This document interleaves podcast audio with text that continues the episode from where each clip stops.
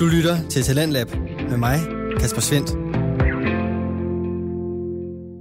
Velkommen ind til denne anden time af Talentlab. Vi skal forbi hele 3 afsnit, og derfor der springer vi raskt afsted. Vi skal først vende tilbage til aftens afsnit fra Filterløs, hvor Sofie Broksted og Simone Kyd Jeppesen har besøg i Studenterradiostudiet ved Stål af Cecilie Dising.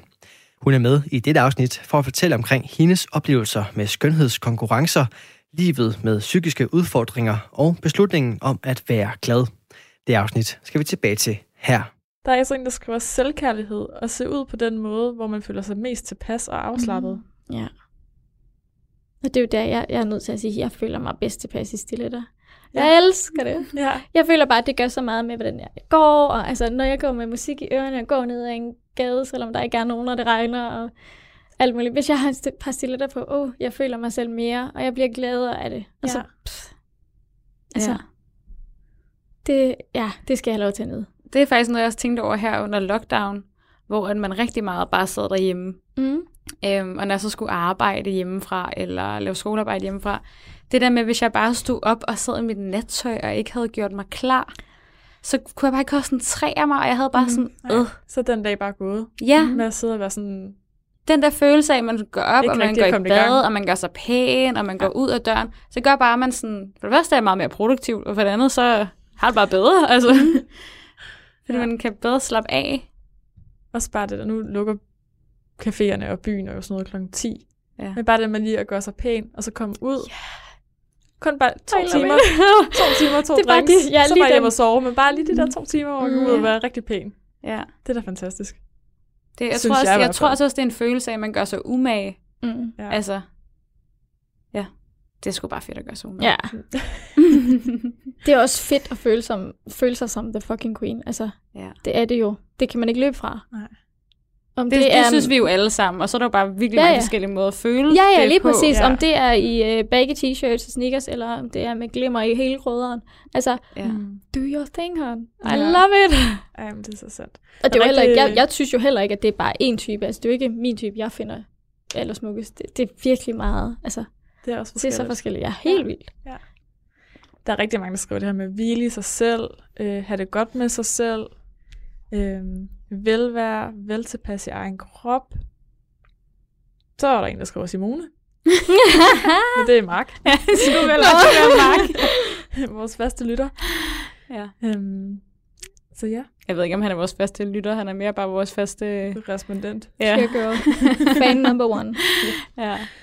Han er en kriger på de tester der, når der kommer på Instagram. Men føler du dig aldrig usikker omkring dit udseende? Jo, altså selvfølgelig har jeg dårlige dage. Det har vi sgu alle sammen. Ja. Så er der et eller andet, der irriterer mig. For eksempel, jeg får en bums, eller at min vipper bare ikke vil sidde, som jeg gerne vil have til, eller at det er længe siden, jeg har fået klippet mit hår, og jeg har slidte spidser, eller et eller andet. Men når alt kommer til alt, så er jeg meget typen sådan, tænker, jeg tager mig selv. Jeg er faktisk den ting, jeg er mest stolt af, jeg tager mig selv i mine dårlige tankemønster. Det er sådan svært. Det der med, ja, det er mega svært. Og så sidder jeg i et eller andet totalt zoomet ind i, hvorfor har jeg ikke mere af det, eller hvorfor gør jeg ikke det, og hvorfor kan jeg ikke det, eller hvorfor har jeg altid problemer med den lille bum, så hvorfor kunne den ikke bare. Og så er jeg sådan et, vent lige lidt, okay, den her tanke, gavner den mig? Mm. Nej, det gør den ikke. Okay. Videre. Skriv ned på et papir og smid den ud i skraldespanden. Ja. Fordi hvis ikke man tager sig selv i det, så indser man ikke, at det er virkelig giftigt. Adfærd, man har gang i over for sig selv. Ja. En ting er at gøre det med andre mennesker. Det opdager man lidt hurtigere. Gud, hvorfor jeg havde behov for at snakke grimt om hende. Mm. Men hvis man ligesom tager sig selv i det, så er det faktisk også meget nemmere at se det ved andre, eller være med at se det ved andre. Fordi man tør ikke sige det ved andre. Man skal sgu heller ikke sige det til sig selv. Nej. Nu snakker du om, at du i hvert fald er gået fra at være meget usikker til at være meget selvsikker nu. Er det så en af de redskaber, du har brugt? Eller har du andre? Ja. Gode råd til, at der sidder nogen derude og lytter og tænker, jeg vil da egentlig gerne have sådan noget. Ja.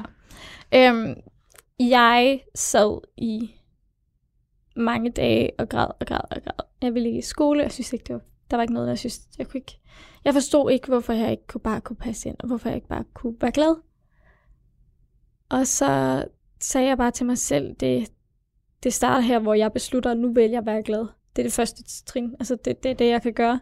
Jeg kan ikke få de andre til at kunne lide mig, eller jeg kan ikke skabe plads, eller få federe tøj, eller whatever det var. Altså, det husker jeg jo selvfølgelig ikke nu. Men det var valget til at starte med, at jeg siger, jeg vil være glad. Så når jeg står op i morgen, så er jeg glad. Og det der med ligesom at overbevise sig selv om, at man er i et mentalt stadie. Overbevise sig selv om, man er the fucking queen, og man er den skønneste på jorden, selvom det ikke behøver at være udseendsmæssigt, men at man er dejlig. Det er der, den starter. Og så hver gang man har de her negative tanker om sig selv, så er det at sige, gavner det mig? Hvorfor skal jeg altså hvis ikke det gør det, hvorfor skulle jeg så bruge tid på det? Det er ligesom...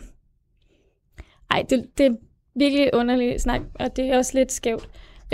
Men hvis ikke man har hørt teorien om Schrödinger's kat, så er der lavet nogle filosofiske tanker om det omkring. Schrödinger's kat var... Ja. Så var kæmpe spørgsmål. Hvad for en kat det er? Hvilken kat? Hvis kat, hvad er der sket? Okay, kort fortalt. Ja. I den her kasse er Schrödinger's kat. Ja, det, han hedder Schrödinger. Ja. Og katten kan enten være levende eller død. Og man kan...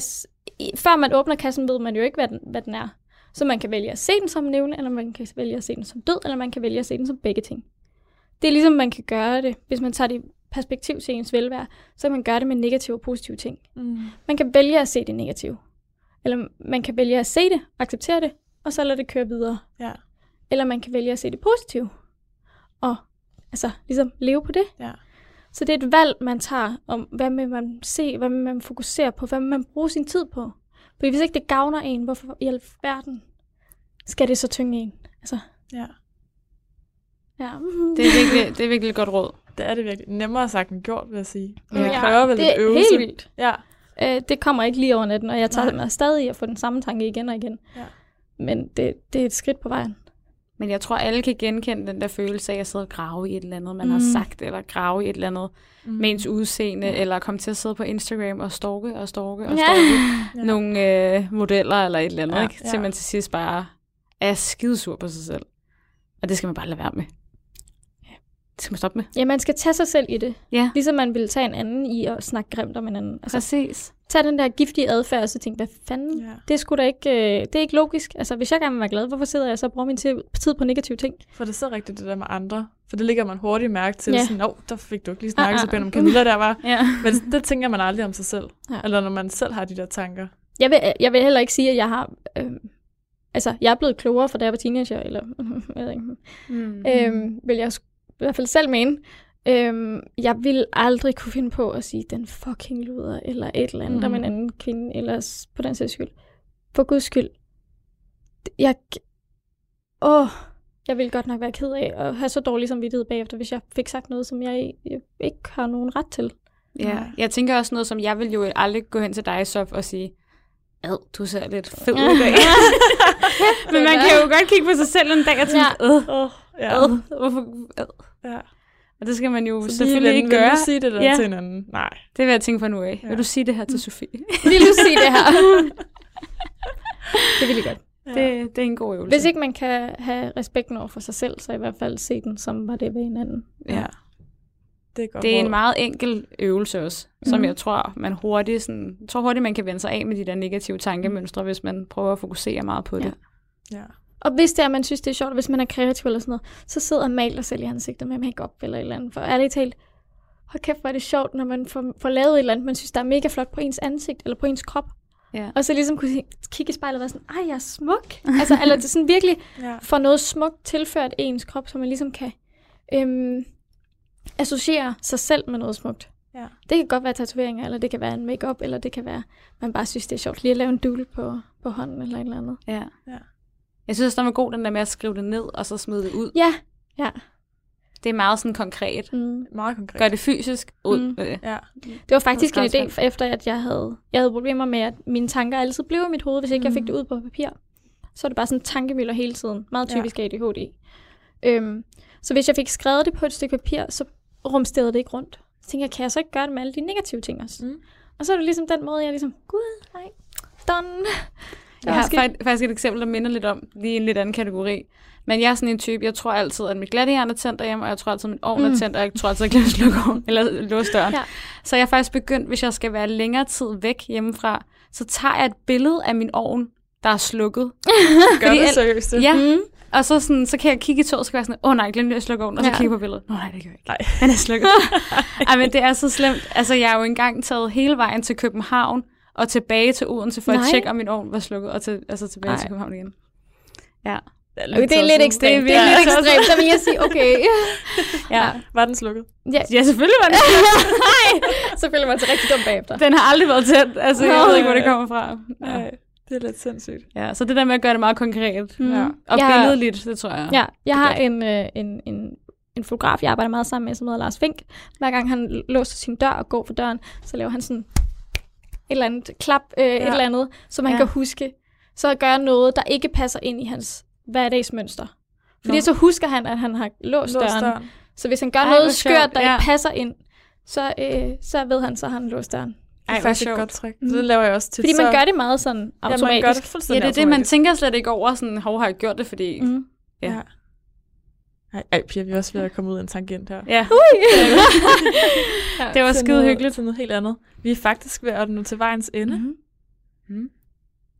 Jo, det var sjovt. Ja, det var mega dejligt at have med, og blive lidt klogere på en verden, vi ikke lige er vant til i hvert fald. Jeg synes i hvert fald, jeg er blevet meget klogere. Fedt. Så det tror jeg også, at lytteren bliver. Det håber jeg. Ja. Ellers så bare... Altså, hvis ikke det er jer, så lad være med at tænke på det. Det behøves ikke at være... Altså, det kan man... Ligesom en Schrödinger's kat, det må gerne være død. Ja. Hvis det er det. Skønhedskonkurrence behøver ikke være for alle. Nej. Ligesom alt muligt andet. Præcis. Tusind tak, fordi du har været med, Cecilie. Tusind tak, fordi jeg måtte komme.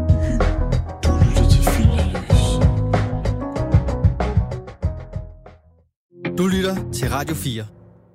Det var det sidste fra aftenens afsnit af Filterløs, som efter min mening bød på en særdeles spændende samtale imellem de to værter, Sofie Broksted og Simone Kyd Jeppesen, og deres gæst, skønhedsdronning Cecilie Dising. Filterløs er sådan en podcast, som rummer lidt af hvert, både de samtaler, som måske ikke alle kan se sig selv i, men også dem, som næsten enhver kan relatere til. Som fast element, der har podcasten spørgsmål og kommentarer med fra deres følgere på Instagram, og du kan altså med fordel finde podcasten derinde på det sociale medie, eller hvis du vil høre flere afsnit fra de to kvinder, finde dem på diverse podcast-platforme. Og nu der skal vi til noget, jeg har glædet mig ekstra meget til, for det er startskuddet på et samarbejde, jeg ser stor potentiale i. Jeg har nemlig fornøjelsen af at præsentere første episode fra Bjarke Juulsgaard Blaks podcast Kompleks. Og Kompleks er så spændende, fordi der er mange parametre i spil. Bjarke er digter, forfatter, blogger og altså nu podcaster. Det gør han alt sammen med et særligt og personligt fokus på livet med psykiske udfordringer. Og med det samme fokus har han nu startet podcasten Kompleks, for ikke bare at fortælle omkring sin egen historie, men også invitere andre ind til at gøre det samme. Jeg synes, det er et vildt spændende og fedt projekt at kunne være med til at præsentere et afsnit fra, for noget af det vigtigste bag dette programs eksistens, det er, at vi kan være med til at bringe fokus på nogle af vores medmennesker, som ellers ikke vil blive hørt, og den mission deler Kompleks altså også. Dette første korte afsnit introducerer os for verden Bjarke Juulsgaard Blak, og den intro, den får du her.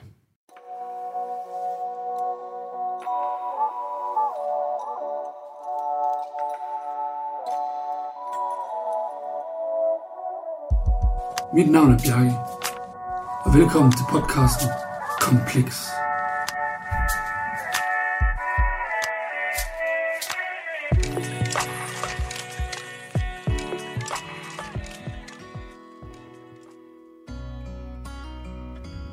Du ved med garanti, hvad en brækket arm er. Også selvom du aldrig selv har prøvet det. Det er forståeligt for enhver uden nogen introduktion. Det er klart, at det må gøre utrolig ondt, og så er der tydeligvis noget, der har forsaget skaden. Og den rette behandling, ja, den kender vi. Og gid, jeg havde brækket min arm. Og gid, at det var det, denne podcast skulle handle om. For det ville gøre det hele så meget lettere for mig. Men livet er ikke let, og skal ikke være let. Og det at lave denne podcast bliver ikke let for mig. Men den skal laves, påbegyndes, sættes i søen nu. For jeg har brug for at åbne endnu mere op, end jeg allerede har gjort. Og det starter nu. det er svært at starte sådan en podcast op. For hvad skal man starte med? Mine sådan overordnede planer er, at den skal handle om psykisk sygdom. Og den skal handle om mig selv og mine egne erfaringer. Men jeg vil også gerne snakke med andre mennesker, der ved noget om psykisk sygdom, eller selv har mærket på egen krop, hvordan det kan føles. Og alt det kommer vi til senere hen. Men i denne her første episode har jeg skrevet 5 spørgsmål til mig selv, som jeg vil forsøge at svare på, der alle handler om mit eget forhold til, hvordan det er at leve med en psykisk sygdom. Og jeg vil gerne understrege, at mine svar er jo mine subjektive svar. Det er, hvordan jeg oplever det, og ikke hvordan alle andre oplever det, for det ved jeg jo ikke noget om. Men selvfølgelig håber jeg, at folk kan se sig selv i de svar, jeg giver. Det første spørgsmål, jeg har skrevet til mig selv, er: hvorfor vil du gerne stå frem med, at du har en psykisk sygdom? Og det vil jeg gerne, fordi jeg simpelthen ikke har noget problem med det. Altså, for mig så er det vitterligt det samme som, hvis jeg havde en fysisk sygdom.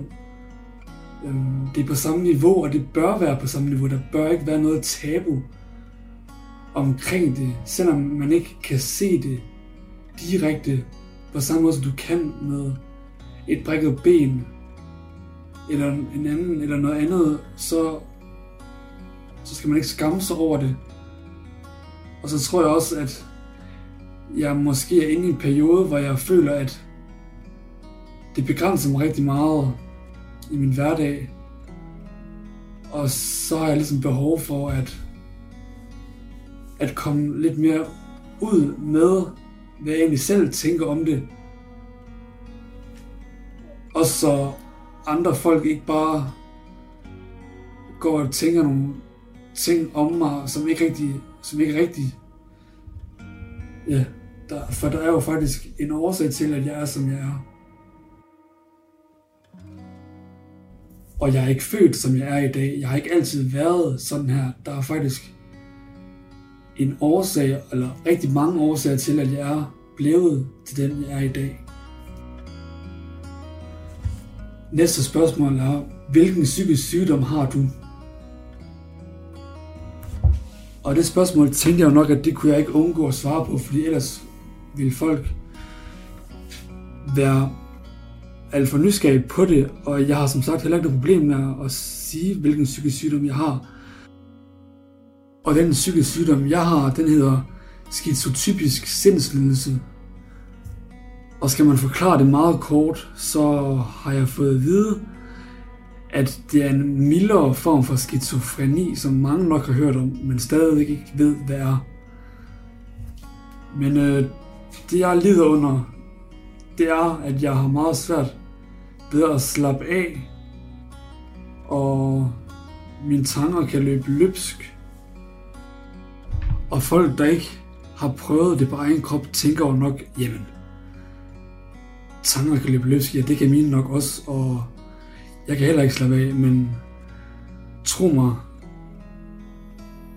har du prøvet at mærke, hvor meget tankerne egentlig betyder for, hvordan vi har det, og hvordan det er ikke at kunne slappe af på noget tidspunkt, så ved du, at det er altså ikke bare for sjov, og det er virkelig noget, der betyder så meget.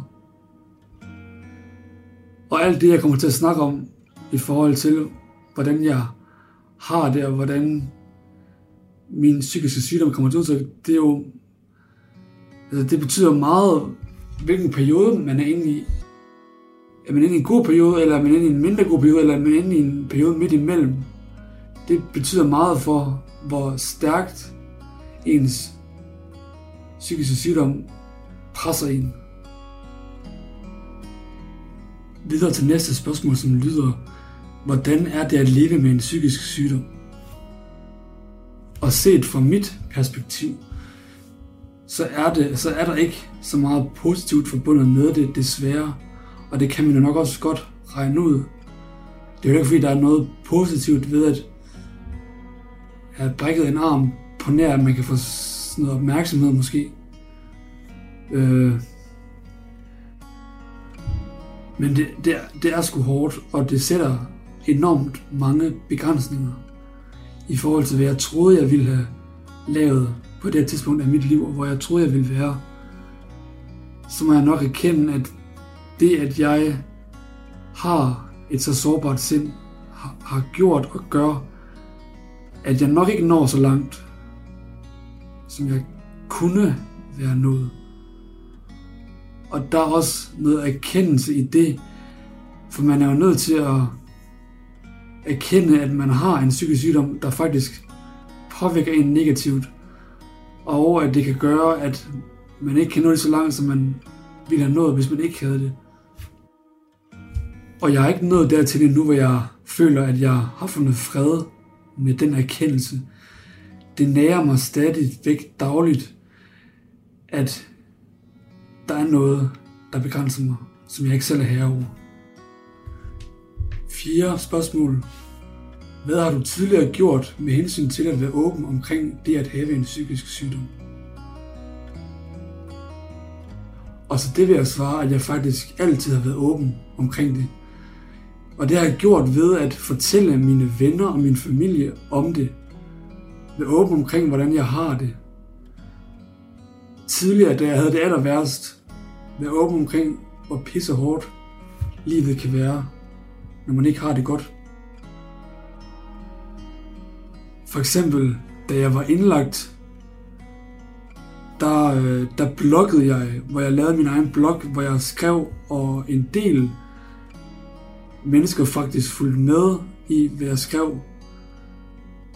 Det kunne både være, hvor jeg beskrev, hvordan jeg havde det, men også bare nogle random ting, hvor jeg følte, at jeg havde lyst til at skrive noget, og så publishede jeg det. Jeg kan huske, at jeg under en håndboldlandskamp skrev minut for minut, hvordan jeg havde det under kampen. Og det endte faktisk med at blive ret vellykket, som jeg husker det. Så har jeg også skrevet og fået udgivet en meget personlig digtsamling, der hedder Jeg ville leve, på et mindre forlag. Og det er faktisk 50 digte, der handler om mine erfaringer med psykisk sygdom. Så det var sådan lidt omkring, hvordan jeg tidligere har været åben omkring det hele. Sidste spørgsmål for denne episode af Kompleks er: hvordan går det for tiden? Og det skal ikke være nogen hemmelighed, at jeg har haft en hård sommerferie, og at jeg er inde i en periode under middel, vil jeg kalde det, hvor jeg føler mig presset, stresset, ikke kan slappe af. Og det rammer uheldigvis sammen med, at jeg her i august er startet op på 3. semester af min uddannelse. En uddannelse, jeg er rigtig glad for, og som jeg interesserer mig rigtig meget for. Men det, at jeg ikke er inde i en så god periode, gør, at jeg virkelig har svært ved at følge med, og at jeg virkelig mangler overskud og energi til at være en del af uddannelsen og det sociale liv.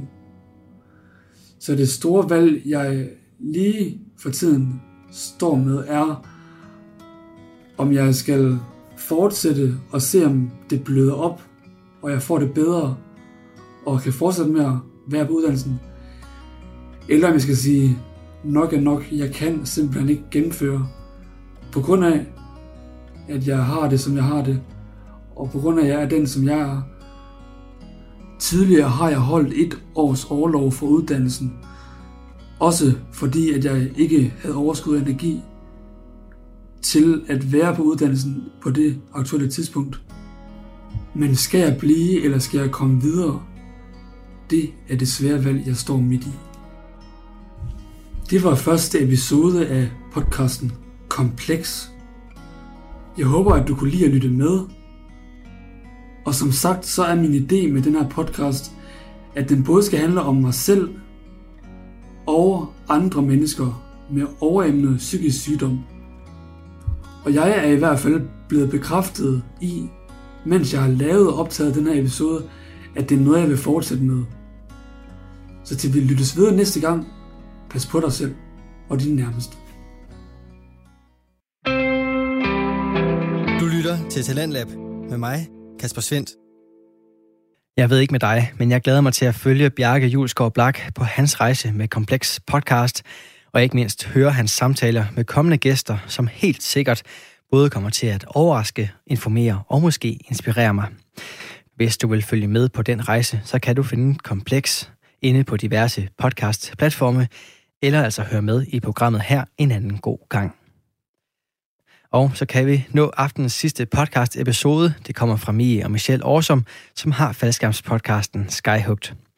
I den der kan du høre nørdede diskussioner om grej og regler, interviews med spændende gæster og meget mere. Der er nemlig både plads til det helt nicheagtige indhold, samtidig med, at du også kan finde ufattelig menneskelige snakke, som næsten alle kan spejle sig selv i. I aftens afsnit, der får vi både et kig ind bag en situation, vi alle sammen kender til, nemlig eksamen, og så tager de to værter også ja-hatten på, når der skal snakkes om en af landets springpladser. Så kom med ud i luften og bag eksamensbordet, når Mie og Michelle mødes med instruktørudvalgsformand Rasmus Marker Prang. Velkommen til, Rasmus. Mange tak, eller det er vel mig, der skal sige velkommen. Ja, vi sidder hjemme hos Rasmus, så det er i virkeligheden også, der er gæster. Tak fordi vi måtte komme. Ja, tak for det. Det var bestemt så lidt. Vi har inviteret os selv. Nej, Michelle spurgte pænt. Ja, det gjorde jeg faktisk. Ja, der var jeg, men vi har stadigvæk inviteret os selv, ikke? Det har vi. Mie, hvad skal vi snakke om i dag? Vi skal snakke om instruktøreksamen. Ja, det har vi jo gjort i afsnit 4. Afsnit 4, ja. Og der skal vi, Rasmus, have været så sød og finde nogle papirer frem fra dengang, du gik til et eksamen. Så du bliver hængt op på alt det, jeg sagde i afsnit 4? Alt om, at jeg var dygtig og alt det der? Ja, alting skal vi kigge på. Super. Sammen med, sammen med Rasmus, han er formand for EU, til dem, der ikke ved det, instruktørudvalget.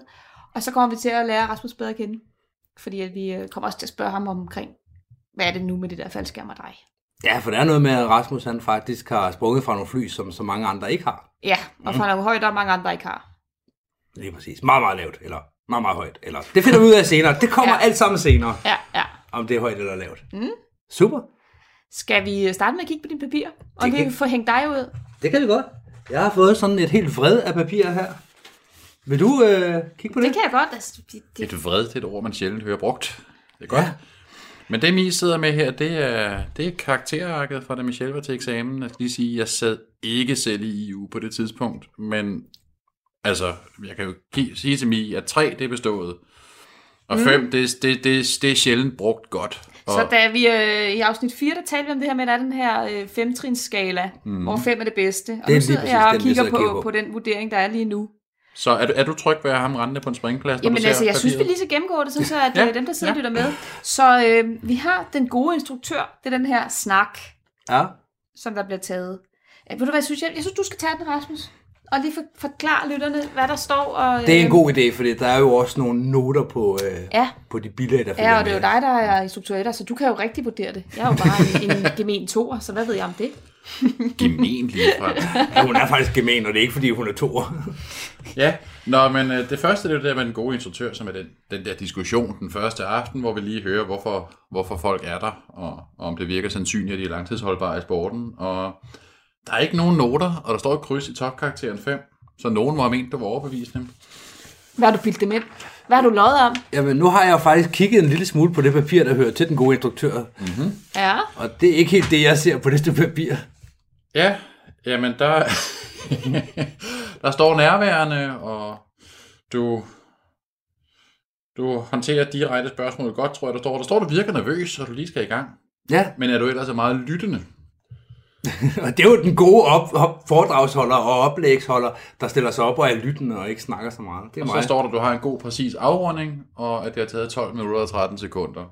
Hvor lang tid skal det tage? 15. Ja, det vi plejer at sige 10 minutter snak, 5 minutters diskussion, og det skal styres af delinkventen, som i det her tilfælde var Michelle. Men nu kan jeg se der, hvor der står karakter, at der står et 3-tal, som så er streget over, og så står der hvad? Og så står der 5. Hvordan kan man gå fra 3 til 5?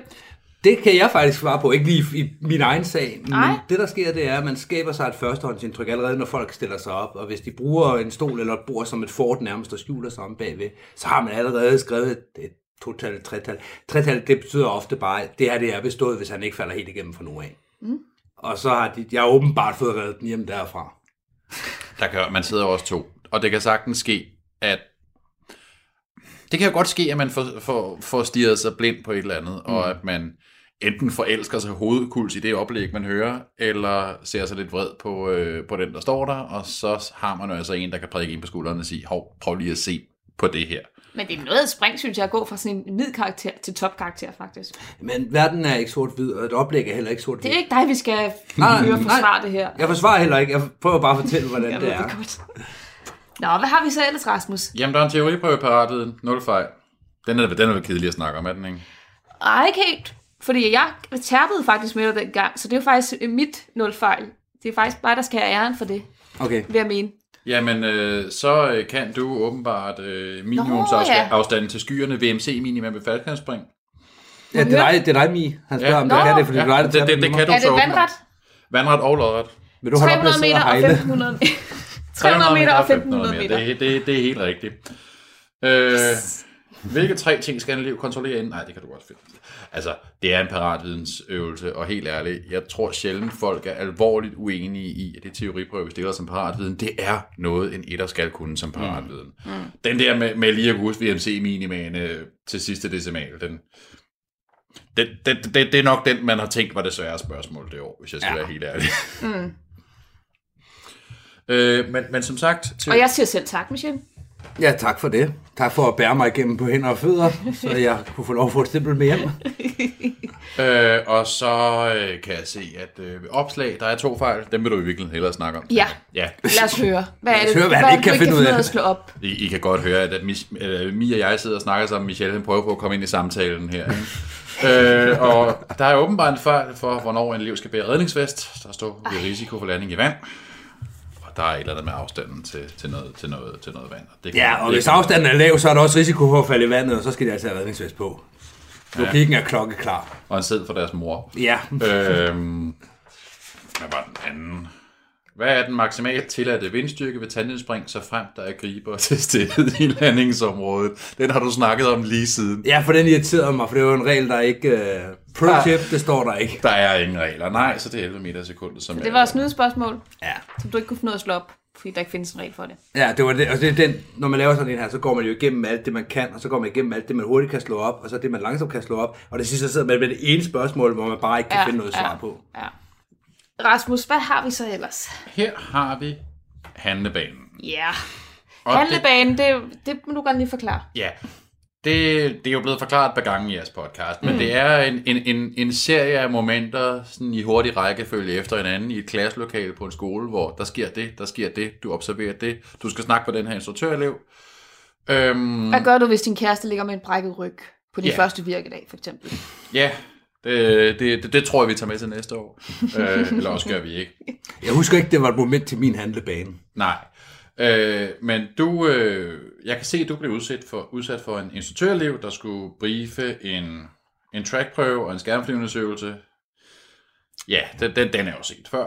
Ja. Og instruktøreleven glemmer højdetjek mellem øvelserne, og der står i logbogen, at vedkommende skulle strække ben, og jeg kan se, at du korrekt har noteret, at instruktøreleven skal huske at nævne de 600 meters højdetjek for skærmflyvning, men du har glemt at kommentere, at man i en trackprøve skal lave højdetjek mellem øvelserne. Har du glemt det? Det er ikke afgørende. Det er sådan nogle ting, der bliver skrevet ned. Det er sådan noget, vi holder øje med. Ja.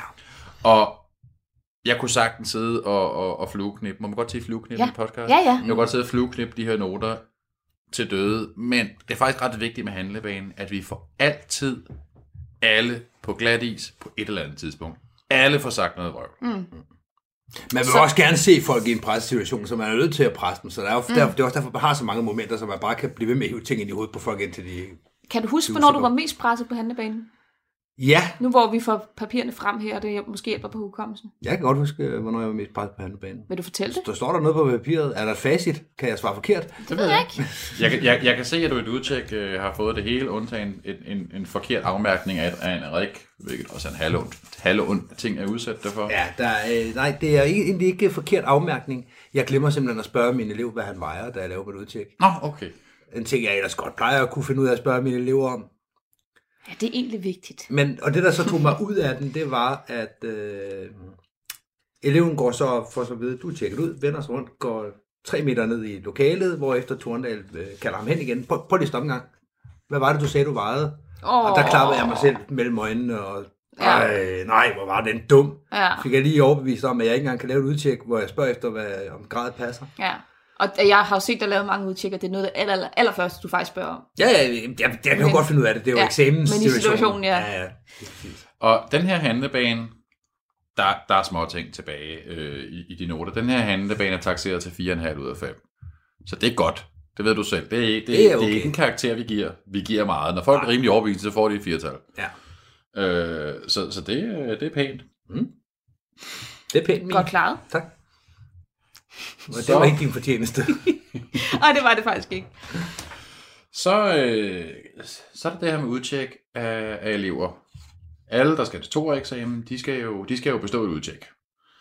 Og det kan jeg se, at du har haft en... Må vi godt nævne din elevs navn her? Ja, fornavn må vi godt nævne. Jeg synes ikke, vi skal... Det er i orden. Det er en, der hedder Anders. Så det vil sige, at du var altså etter for en toer. Ja. Altså I var begge to potentielle etter og toer henholdsvis. Ja, jeg havde 2 toer. Og okay. Den her instruktørelev har jo så skulle lave et udtjek, og Michelle har skulle give fornuftig feedback på det udtjek, og i øvrigt lige selv lave det på afstand. Mm. Mm, det er svært. Det er rigtig, rigtig svært, synes jeg, at se andre lave udtjek. Yeah. Det er nemmere bare at stå med fingrene i det selv. Ja, det er det. Jamen, det er forskelligt, det kan man bare ikke som netter. Nej, præcis. Hvis man er sådan en, der føler pilleruder rager meget, ja, så er det svært at gøre på afstand. Jeg bruger mine øjne meget, så derfor de fleste ting ser jeg på vej hen til eleven. Men det, jeg synes, jeg har svært ved, når jeg ser andre lave udtjek, det er det der med, at jeg har min rækkefølge, den holder jeg mig til. Mm. Og så når andre laver det, så laver de den anden rækkefølge, og så i mine øjne, der er det helt forkert. Ja. Og så kan jeg ikke huske, jamen du skal da først tjekke det her, hvor du tjekker det her, og nu gør det omvendt, og så glemmer jeg, har de så fået tjekket sådan. Men lige præcis det er jo faktisk noget, det vi kigger på, når etterne er med inde til toernes udtjeksprøve, at etterne ikke begynder at blande sig i rækkefølgen, eller kommentere på toernes rækkefølge. Ja, der er jo ikke nogen regler for, hvordan man laver et godt udtjek, altså hvilken rækkefølge man gør det i hvert fald. Det var, man hele vejen rundt. Det er jo en evig gammel diskussion, den her med, skal man lave en rækkefølge, skal man lave en facit? Vil det ikke være fedt? Nu ved jeg godt, nu hopper vi lidt ud af emnet her, men nu sidder vi sammen med EU-formand. Det vil da være meget militæragtigt, om det, som de gør militæret, det virker rent faktisk. Så forestiller vi os, at det gør vi, og vi vælger en rækkefølge, der er fuldstændig modsat din rækkefølge. Så må man jo lære det. Ja, og hvad vil der ske i den periode, hvor du lærer det? Der laver du udtjek, der er fejlfyldt. Eller så må jeg lave 2 udtjek, så må jeg lave mit eget, så må jeg øve mig i den anden. Et eller andet. Så lærer du det ikke, så får du bare lavet et dobbeltudtjek hver gang. Ja. jeg synes, det ville være smart at indføre, eller måske bare indføre så sige, okay, alle, der er uddannet før den her dato, I må lave jeres eget, alle, der bliver uddannet efter den her dato, skal jo lave det nye. Fordi selv hvis du laver det efter en skæringsdato, alle dem, der har lært en ting, de har lært det at få lov at køre videre.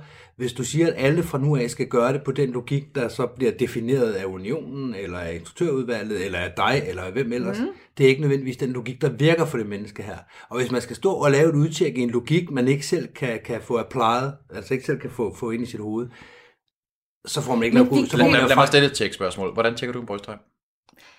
Jeg tager hånden, venstre hånd, nu sidder jeg her og viser det. Og det er kun jer to, der kan se det. Jeg tager venstre hånd op på skuldrene af eleven, så den støder lidt imod, og så tager jeg 2 fingre ned bag ved bryststrømmen, så kigger jeg på spændet, mens jeg trækker ud i bryststrømmen og støder imod med venstre hånd. Jeg bruger mine øjne.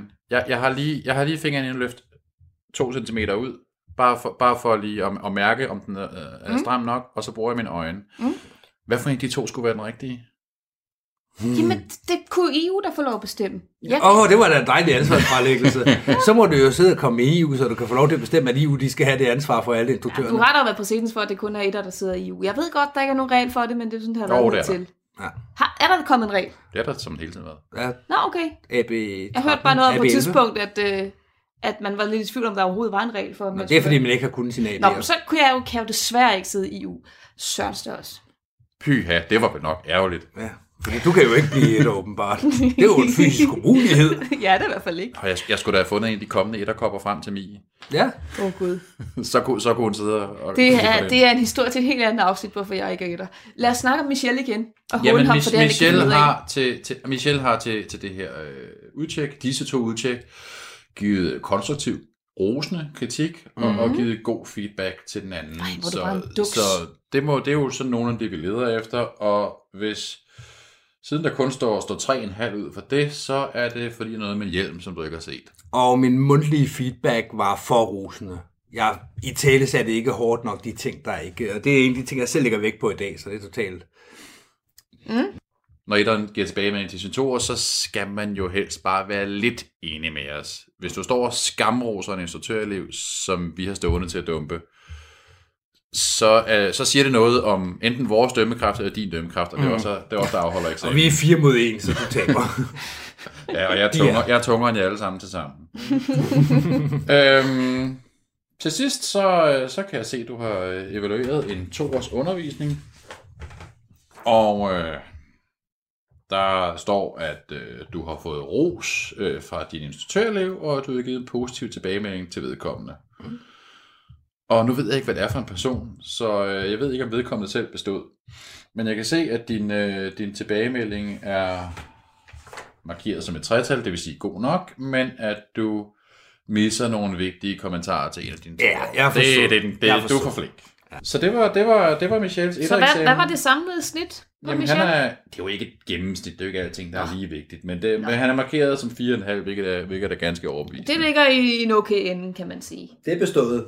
Det er faktisk rimelig godt. Ja, det er faktisk rigtig, rigtig godt. Og så er jeg glad for at kunne bemærke, at det er den eneste etter, der indtil videre henvendt sig for at få et udslidt etterstempel udskiftet, så det er jo meget godt. Ja. Så det var ikke sket før.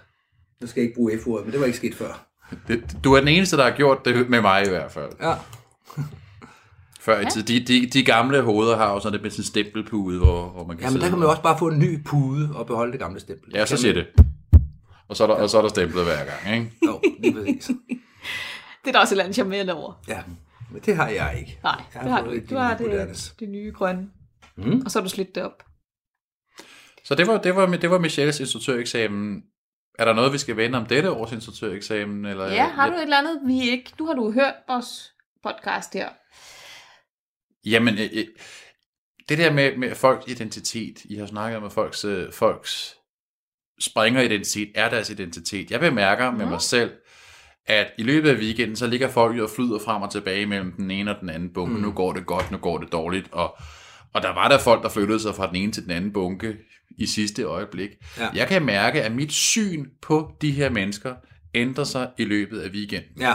Det er interessant. Det sådan har jeg det også. Det gør det. Ja. Fordi jeg kan mærke, at efterhånden som folk rykker sig over i bulletproof sikkerbunken, så begynder jeg at tænke, nej, det her det er så en person, hvis vurderinger jeg lige om lidt bare kommer til at anerkende i virkeligheden, uden at sætte spørgsmålstegn ved dem. Ja. For nu gælder det. Ja. Ja. Det kan jeg mærke, og jeg kan mærke, at det ærger mig usigeligt, når jeg ser nogen dumpe sig selv. Ja.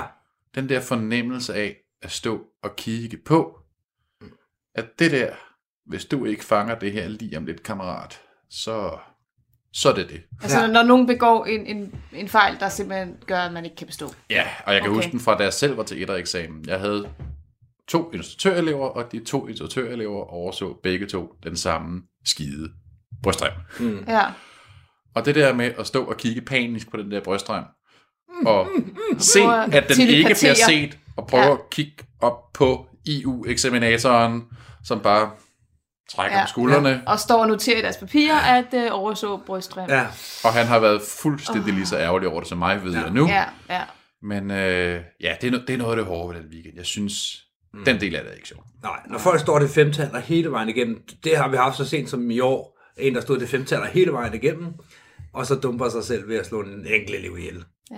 Hvad en enkelt liv mellem venner. Ja, lige præcis. Du kan ikke lave omelet under knaldbræk. Det er jo også min holdning. Citat slut.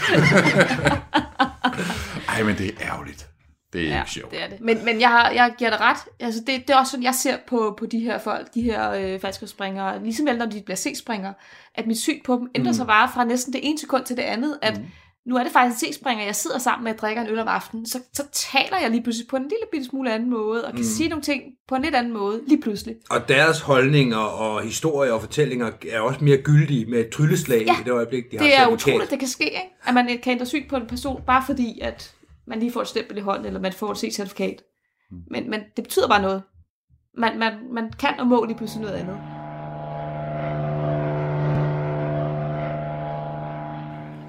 Det var Rasmus, første del i hvert fald. Ja, vi vender tilbage til Rasmus.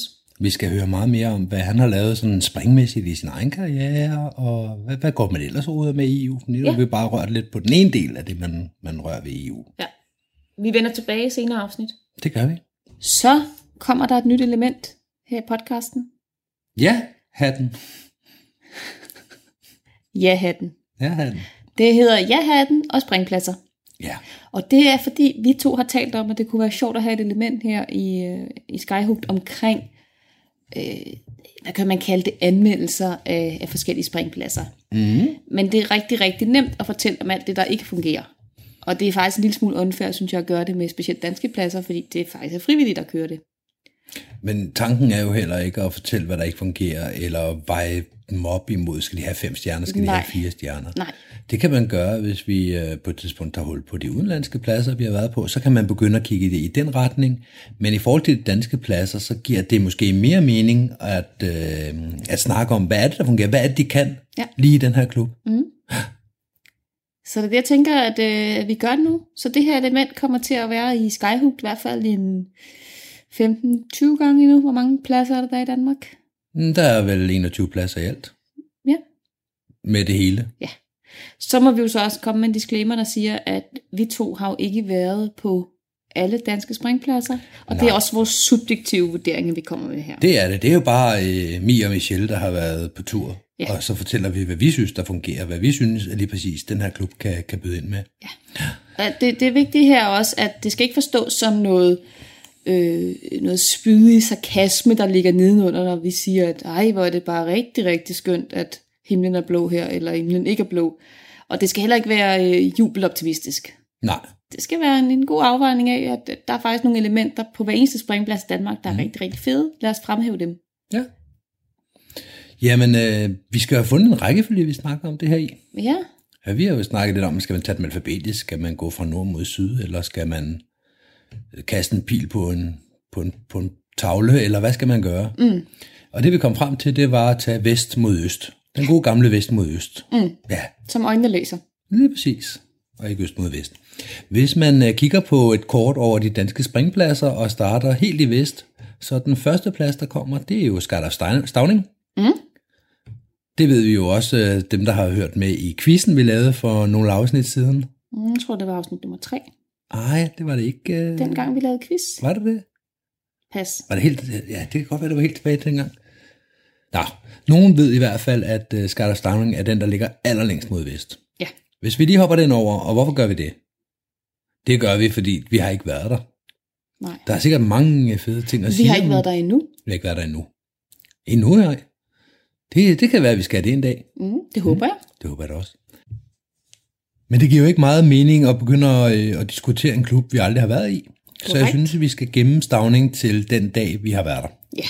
Det giver mening. Mm. Bevæger man så en lille smule mere øst på kortet, jamen så kommer der cirka samtidig 2 forskellige pladser. Den ene i syd, den anden i nord.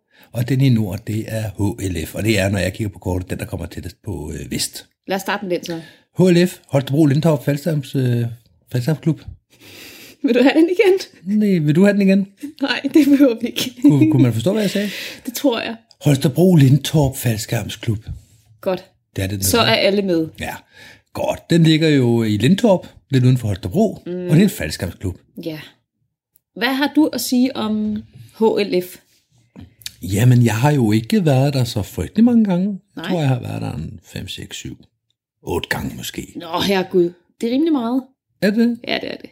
Ja, måske når man bor i nærheden af København, så er det måske rimelig meget. Ja.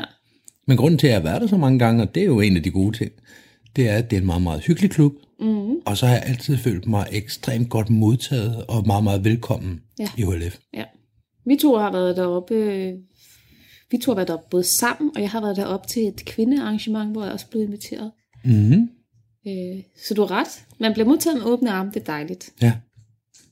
Jeg har skrevet nogle ting ned, og jeg kommer sikkert i tanke om flere, når vi to sidder og taler sammen. Mm. Og det er sådan lidt mere om bare sådan faciliteterne. Ja. Asfaltbane, det er altså fantastisk. Lækkert. Det er det. Og så er det jo endda sådan et område, hvor det er en modsætning til de andre pladser, at der er jo stort set ikke noget trafik i øvrigt fra fly og så videre. Så ja, de har faktisk bare næsten en asfaltbane for dem selv. Ja. Det er da fantastisk. Det er det. Og så har jeg skrevet efterhænger på. Og det, ja. Det er jo en af de gode ting, HLF har at byde på. Det er, at man kan få en par 40 minutters flyvetur og se solnedgangen fra en helt ny vinkel. Det er der ikke mange klubber, der tilbyder. Hængende i en static line. Hængende i en static line i ja. Dine ben. Ja. Ja, og for dem, der ikke ved noget som helst om det, så... Spørg en instruktør. Ja. Ja, der har været masser af artikler og nyhedsudsendelser og så videre omkring den her sag. Mm. Men det, jeg har skrevet på, det er jo, at hvis den her situation måske var sket i nogle andre klubber, så rent facilitetsmæssigt, er det ikke sikkert, at du kunne have været håndteret lige så godt?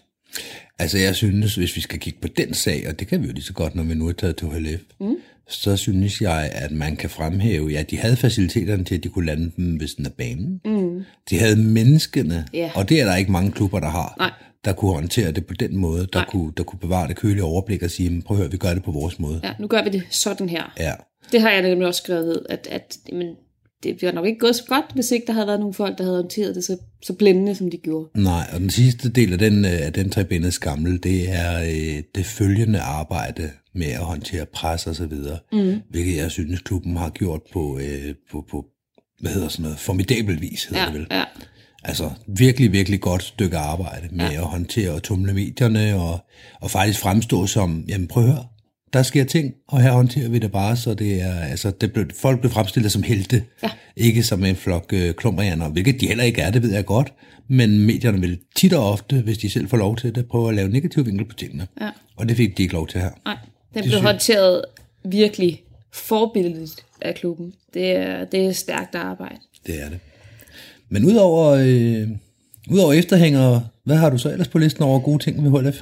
Jamen, de har et stort, dejligt og hyggeligt klubhus. Ja. Det kan jeg faktisk godt lide, den der med, at der er stort, der er plads. Men uden at det bliver klinisk eller en butik. Ja, lige præcis. Og at det hele er sådan lidt samlet, fordi man har en køkkenbar og et reelt klubhus ligesom samlet i en. Så man er sådan hele tiden i nærheden af hinanden, når man bare er indenfor i klubhuset. Ja. Det kan jeg faktisk rigtig godt lide. Og synes jeg, det er rigtig, rigtig charmerende, at de har et tårn. Ja, har du været oppe i tårnet? Mm. For dem, der ikke har været på HLF, Lufthavnen har jo sådan et 6 eller 8 kantet tårn, der ligesom stikker op over bygningen, hvor man kan sidde og holde øje med trafikken. Mm. Det har man her. Ja. Og går man derop, jamen, så kan man sidde og holde øje med det hele. Ja, og det er en lille reminiscens fra gamle dage. Ja, men det er jo ikke et, der bliver brugt, men det er rigtig, rigtig hyggeligt, at de har det. Og jeg tænker også, at det sender da sådan et fint signal, for eksempel til gæster. Altså, tandemgæster aner jo ikke, at den ikke bliver brugt, så de tænker, det er en rigtig lufthavn. Ja, lige præcis. Ja. Med asfaltstartbanen, altså hitterskager. Mm. Så kan jeg også godt lide inde i klubhuset, de der gamle billeder, de har på væggene af hver enkelt springer. Det synes jeg også er rigtig, rigtig sjovt at kigge på. At det, altså, nogle af de folk, der stadigvæk er i sporten, der er det jo sjovt at se på, da de var unge og nye, ikke? Jo, og folk, der jo så er flyttet tværs over landet i mellemtiden, så kommer man til HLF, og så sidder man og kigger og tænker, det er der en af mine klubkammerater fra Nordsjælland, det der. Ja, ham der kender jeg, og hende der har jeg da også set før, og ham der kender jeg. Så det synes jeg også giver en anden sådan stemning, og tænker også i forhold til tandemgæster og så videre, må det også give et eller andet. Okay, der er faktisk en klub med nogle medlemmer her. Mm. Jeg ved godt, at nogle af dem er stoppet, men det er stadigvæk hyggeligt at se på. Det er en rigtig, rigtig hyggeligt. Det giver noget historie. Så konklusionen for HLF, det er, at det er et hyggeligt sted, hyggelige mennesker. Yeah. Gode omgivelser. Ja. Yeah. Ja, der er jo ikke meget mere at sige om det. Nej. Vi skal vel lige have de vise ord. Det skal vi. Så de kommer her. Vise ord fra Skyhooked. If at first you don't succeed, skydiving isn't for you. Tak fordi I lyttede med. Tak for i dag. Hej hej. Hej hej. Radio 4 taler med Danmark. Og så fik vi også rundet af for denne omgang Talentlab. Jeg håber, du både er blevet informeret, underholdt og måske inspireret. Jeg havde fornøjelsen af at præsentere dig for 3 podcasts, og først der galt det Filterløs med Sofie Broksted og Simone Kyd Jeppesen, som talte med skønhedsdronningen Cecilie Dising.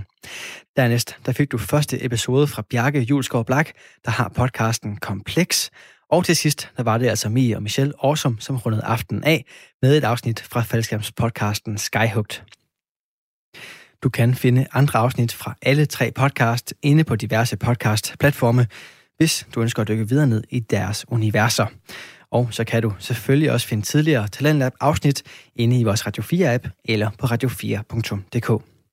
Inde på den hjemmeside, der kan du også sende din egen fritidspodcast ind til programmet her, hvis du ønsker at dele den med endnu flere, samt deltage i vores podcast-udviklingsforløb. Mit navn er Kasper Svendt, og tilbage for mig er at sige tak, fordi du tog med på denne nysgerrige podcast-rejse, og på genlyt en anden god gang.